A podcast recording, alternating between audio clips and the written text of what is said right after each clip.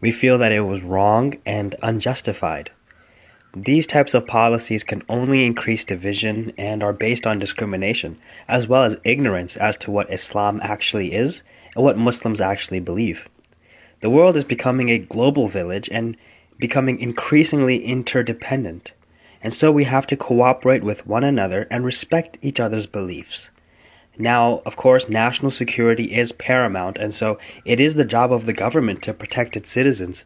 But these policies should not discriminate on the basis of ethnicity or nationality or religion, as this will naturally cause a reaction that we are seeing in these protests after the order was made. But you can't deny that Islam has been presented in a concerning light, particularly with the emergence of the likes of Islamic State. So, what we're doing is we're inviting all people to visit trueislam.com to see what Islam's true teachings are and to sign up as a Muslim ally.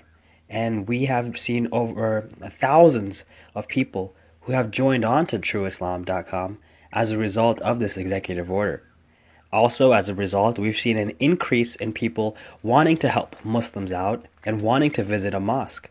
And so, our coffee, cake, and true Islam events that we hold across the nation in America, um, over 50 happen every single week.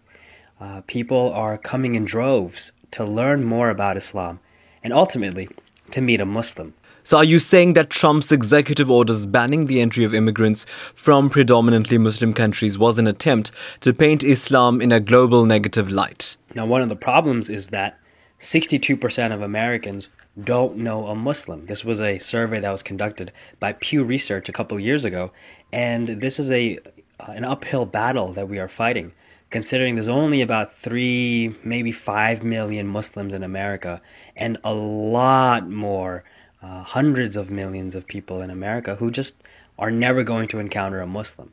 So we can't let this ignorance of Islam and an ignorance of who Muslims are lead to discriminating against Muslims, lead to hating Muslims, lead to taking action against Muslims. And that's what we are seeing today.